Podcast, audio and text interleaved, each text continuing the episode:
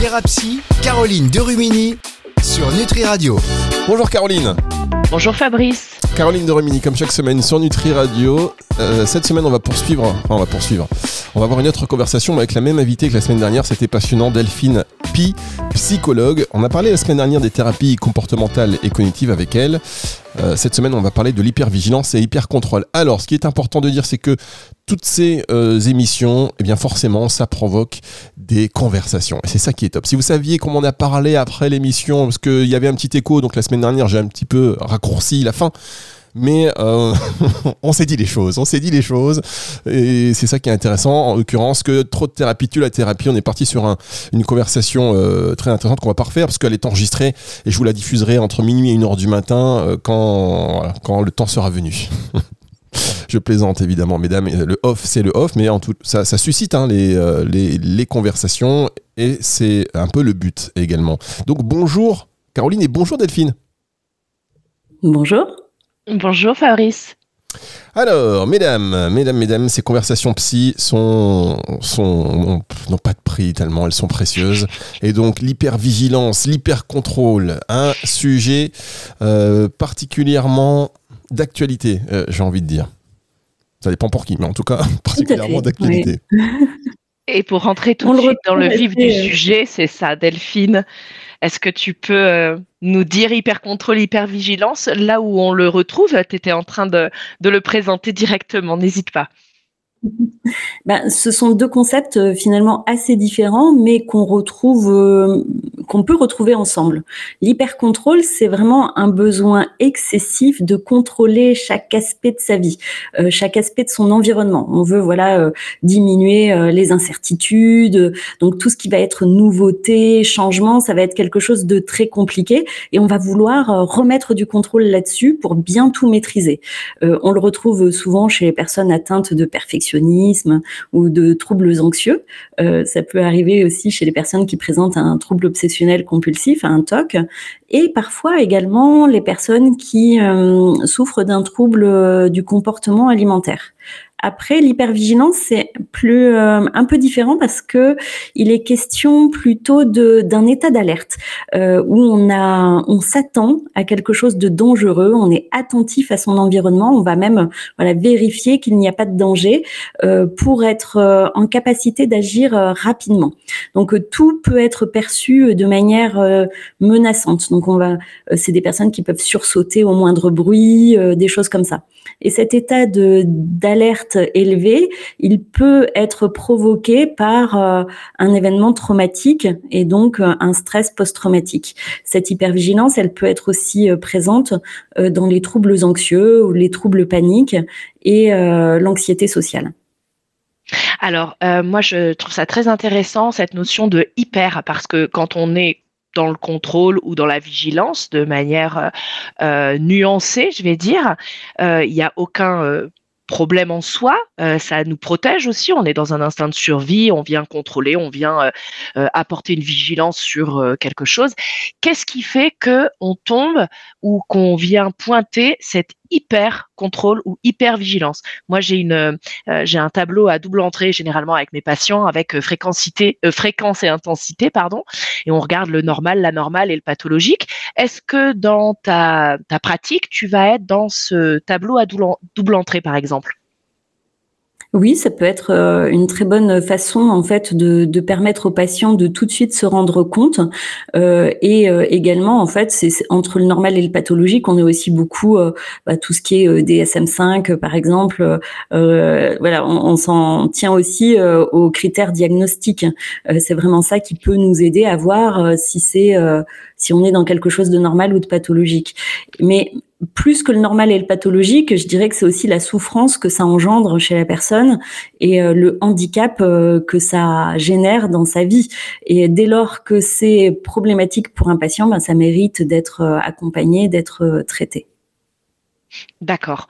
Euh, Est-ce que tu as des troubles euh, dans lesquels euh, on peut plus retrouver cette, euh, cet hyper-contrôle et cette hyper-vigilance? Est-ce qu'il y a des, des troubles plus, plus propices que d'autres? Mhm. Oui, donc tout ce qui est troubles anxieux, stress post-traumatique, TOC, TCA, donc troubles des conduites alimentaires, troubles paniques, je l'ai déjà dit, je crois, et anxiété sociale aussi, on le retrouve pas mal. Donc c'est vraiment oui un dérèglement en fait du fonctionnement normal émotionnel. Comment ça se manifeste? Alors euh, l'hypercontrôle, euh, on va le retrouver vraiment sur euh, des personnes qui vont essayer de tout maîtriser. on en connaît dans notre entourage, hein, qui sont pointilleux sur tout, qui vont voilà pas du tout supporter en fait de, de déléguer ou qui vont tout vérifier, qui vont faire des, des plannings. ils ont besoin vraiment de d'absolument tout maîtriser, d'être dans la perfection tout le temps. Sinon, tout de suite, ils vont avoir des signes d'anxiété. Et l'hypervigilance, c'est comme c'est plutôt un état d'alerte, c'est plutôt quelque chose qui est subi, alors que l'hypercontrôle, c'est quelque chose qu'on met en place. Euh, l'hypervigilance, ça va vraiment être des personnes euh, un peu comme les chats là qui dorment jamais vraiment et euh, qui dès qu'il y a quelque chose dans leur environnement qui va changer, tout de suite ça va les alerter. Euh, qu'est-ce que c'est que ce bruit? Ah, Qu'est-ce que j'ai vu là? C'est quoi cette lumière? Tout de suite avec l'idée que quelque chose de menaçant peut arriver à chaque instant. Et en fait, dans les deux cas, euh, on se rend compte que c'est extrêmement épuisant parce que et à la fois d'être en alerte sur euh, tout ce qui peut mal se passer, bah, ça veut dire que finalement on prend beaucoup d'énergie et d'attention euh, à porter sur ça. Et l'hyper-contrôle, ça demande une capacité d'anticipation et, d'organisation et, de contrôle qui fait que finalement on fait que ça toute la journée. Moi des fois à mes patients je leur dis mais ça doit être fatigant d'être vous. rien que des fois de les écouter, moi ça me fatigue. Épuisant, oui. Alors, est-ce que tu viens chercher la raison? Là, tu parlais de post-traumatique, euh, sur l'hypervigilance, par exemple, être euh, dans un sursaut dès qu'il y a un bruit ou ce genre de choses. Euh, est-ce que si la personne n'a absolument pas de, de, de, de, cause à cette conséquence-là, euh, est-ce que tu viens chercher quelque chose? Alors moi, ça me fait référence à de la psychogénéalogie et le transgénérationnel, hein, dans le sens où est-ce que tu viens regarder d'où ça peut venir, quelle cause, euh, le fou la poule, euh, lequel arrive en premier, tu vois? Je peux. après, c'est vrai qu'avec les thérapies cognitives et comportementales, donc les thérapies que je pratique, on n'est pas obligé. Moi, j'aime bien quand même avoir euh, voilà euh, c'est pas qu'on parle pas du passé c'est que c'est pas sur ça en fait qu'on travaille le plus. On est moins sur le pourquoi je vais mal que comment faire pour aller mieux. Mais de comprendre le passé c'est toujours intéressant et, et, on en parle. Mais on est plus effectivement sur le fait de traiter les symptômes et de trouver des solutions rapidement en fait. Ouais, de désamorcer en fait les conditionnements qui se sont faits au niveau au niveau du cerveau donc toi, par exemple, avec ta, méthode, avec euh, ben, comme euh, on avait euh, parlé la semaine dernière, la TCC, c'est l'une des techniques que tu mets en, pratique avec le patient pour, pour traiter l'hypercontrôle et l'hypervigilance. Est-ce qu'il y en a d'autres? Enfin voilà, comment est-ce que tu peux traiter mmh. une personne qui va être dans cette, dans cette situation de souffrance? Parce qu'effectivement, c'est énergivore. Oui, les, TCC, je trouve, sont bien adaptés. Après, je peux pratiquer aussi de l'hypnose, que je trouve euh, assez euh, intéressant, surtout pour le contrôle, tu vois, parce que l'hypnose, ça aide vraiment à lâcher prise. Et souvent, les, patients, au départ, ils me disent non, non, mais moi, l'hypnose, je veux pas perdre le contrôle. Je dis, mais c'est tout l'inverse, en fait, l'hypnose. C'est, euh, vous n'êtes pas dans un état de sommeil et, et vous gardez le contrôle de tout pendant la séance. Et souvent, c'est, je fais des séances euh, avec une hypnose pas trop profonde où ils gardent les yeux ouverts ou tu vois pour les rassurer. Et en fait euh, généralement ils aiment beaucoup ça parce que c'est la première fois qu'ils arrivent euh, souvent à, à, lâcher prise. Et ça c'est vraiment quelque chose qui peut aider et je pratique aussi la thérapie des schémas donc que j'aime beaucoup que je trouve très intéressante pour pour travailler aussi cet hyper contrôle tu vois de euh, d'aller euh, vraiment euh, comprendre et voir en fait ce qui s'est créé, à quel moment, et, et, ensuite désamorcer, sortir du schéma en fait. Donc on passe beaucoup par des explications, mais aussi des exercices où on se replonge dans des souvenirs, enfin des choses de, de ce type-là. On remarque une pause. Caroline, pardon, je vous interromps quelques secondes. Pardonnez-moi, on marque une pause et on se retrouve dans un tout petit instant sur Nutri Radio.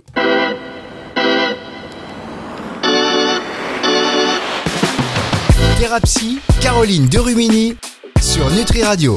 Caroline de Rumini en pleine conversation pour vous, chers éditeurs, avec Delphine Pi, psychologue. On parle de l'hypervigilance et de l'hypercontrôle. Avant que vous repreniez le fil de votre conversation, mesdames, je voudrais faire une petite. Je m'immisce dans cette conversation pour euh, avoir plus de détails sur le, euh, le déroulement et voilà, de, de, ces thérapies, des schémas dont vous avez parlé juste avant la pause de Delphine Pi. Delphine, oui. je sais pas pourquoi je dis Delphine euh, Pi. Oui. Delphine. vous m'entendez? Oui, tout à fait, très bien, on vous entend très bien. Oui. Pardon. Donc oui, la thérapie des schémas, en fait, ça se base sur euh, ce qui s'est passé pendant l'enfance. C'est-à-dire que euh, souvent, euh, ce qui nous arrive laisse des traces dans, dans, nos croyances, dans la perception qu'on se fait du monde.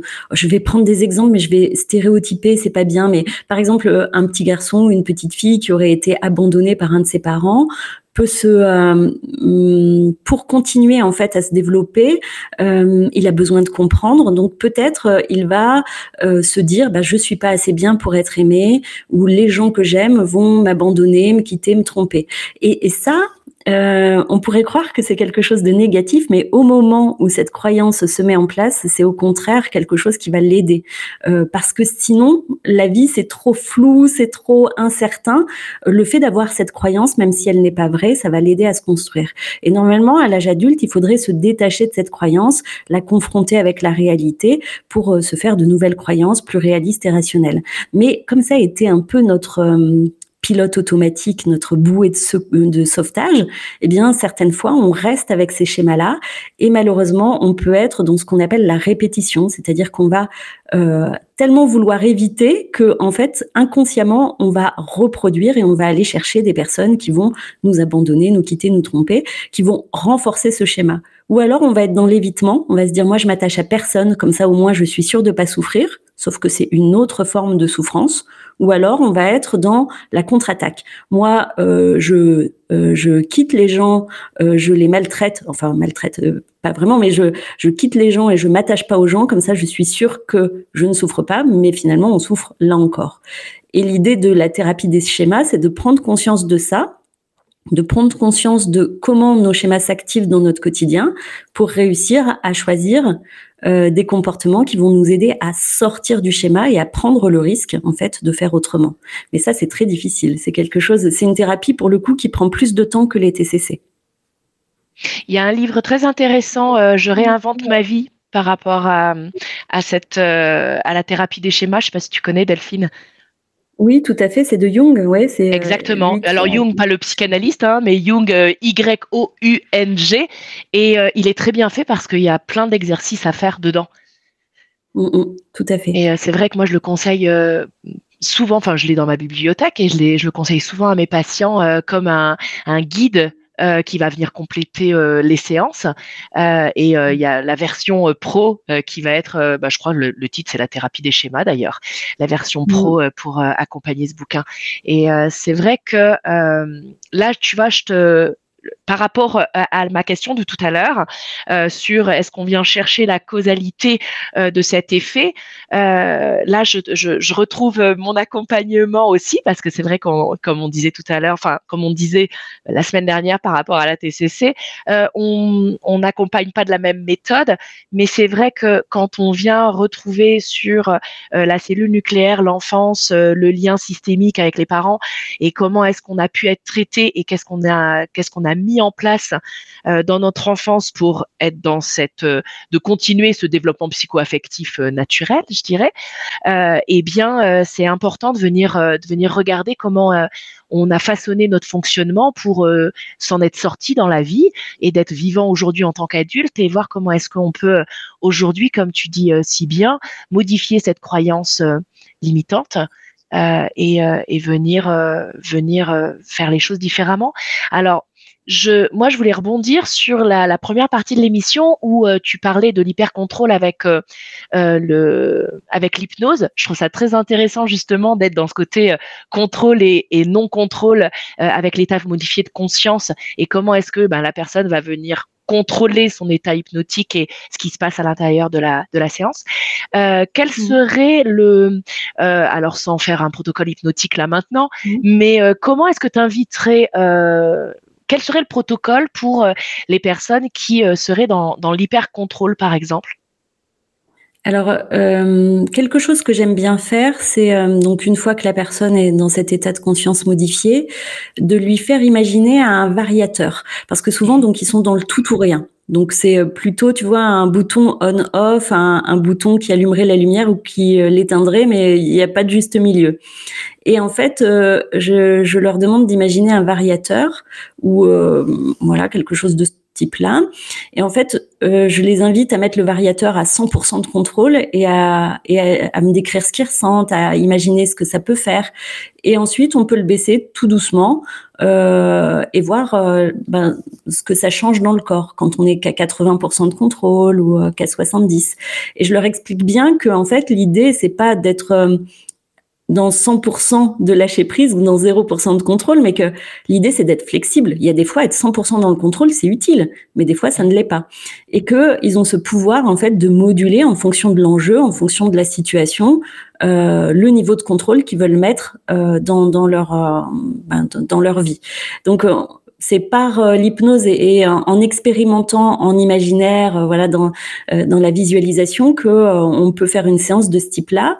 Et souvent, moi, je suis un peu coquine, je donne des exercices comportementaux. Et je donne des tâches d'imperfection, par exemple. Euh, et ça, généralement, les gens... Horrible. ils sont pas trop d'accord, mais par exemple, je peux demander à quelqu'un de trop faire cuire des pâtes et de se rendre compte de ce qui se passe, de l'impact dans la vie. Ou une fois, j'avais demandé à un professeur, alors c'était euh, en fin de thérapie quand même, hein, mais euh, de faire une faute d'orthographe au tableau euh, et de comparer entre euh, euh, l'impact qu'il pensait que ça aurait et, la réalité. Donc, je lui avais demandé de le faire dix fois, alors pas avec la même classe, hein, mais de le faire dix fois euh, sur entre deux séances et, de me rapporter en fait un papier où il marquait donc euh, le niveau d'anxiété, l'hypothèse sur ce qui allait se passer et ce qui s'était réellement passé. Et l'anxiété qu'il avait vraiment eue, pas celle qu'il avait anticipée. Et en fait, on se rend compte que sur, sur, les dix fois où il a fait cet exercice, il y a eu que deux fois où des élèves lui ont fait remarquer et de manière euh, très sympathique, du genre euh, Monsieur, vous avez oublié le S, tu vois.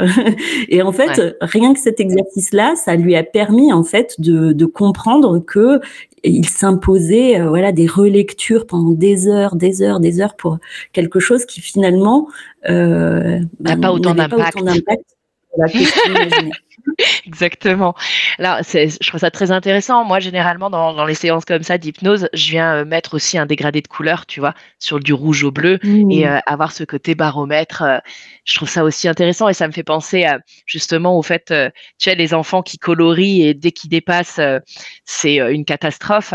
On va être aussi dans ce côté où on va s'autoriser à dépasser, dépasser la limite c'est euh, ah, beau. C'est ça que j'aime aussi dans l'hypnose, c'est que tu vois, c'est que tu peux vraiment tout faire en fonction de ta personnalité, en fonction de celle de ton patient. Je trouve que c'est euh, hyper riche comme pratique. Mm. Mm. Bah, c'est carrément, euh, enfin c'est large en fait. Il n'y a pas il a pas de limite dans l'hypnose.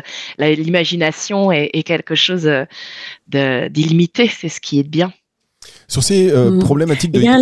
Pardon, allez-y, allez-y, pardon. Je pensais à un conseil de lecture pour toutes les personnes qui sont euh, dans la perfection, c'est euh, l'apprentissage de la de l'imperfection de Tal Ben Shahar. Celui-là, il est magique comme livre, vraiment. Si vous souffrez un peu de perfectionnisme, il faut le lire. Très bien, je, me, je me le garde, merci. On se le note. Euh, juste question, est-ce que ça peut arriver à n'importe quel âge ou est-ce que ça, c'est vraiment de, sont des phénomènes qui se construisent à l'enfance? Euh, alors l'hypercontrôle, euh, Caroline, dis-moi si je me trompe, je pense que c'est quand même quelque chose d'assez euh, structurel qui, qui, se construit mm. pendant pendant l'enfance. Après l'hypervigilance, ça peut arriver suite à un événement traumatique. Donc je pense que c'est plutôt quelque chose qui arrive de manière consécutive à oui à un événement particulier.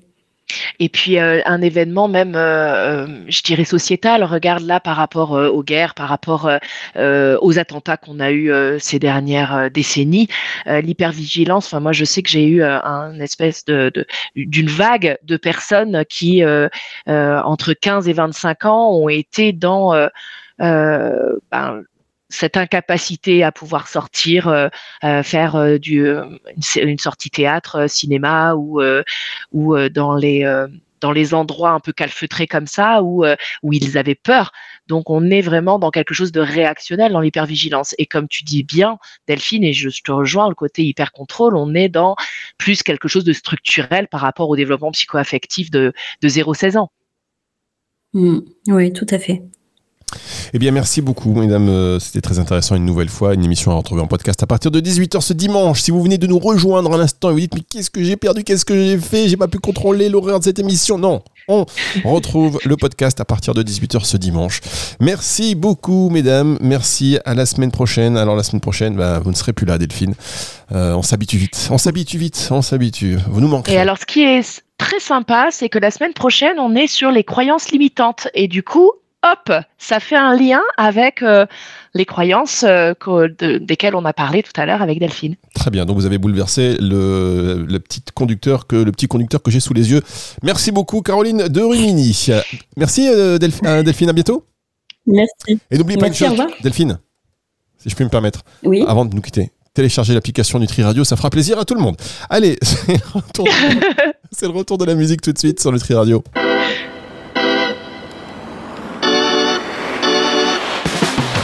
Thérapie, Caroline Derumini sur Nutri Radio.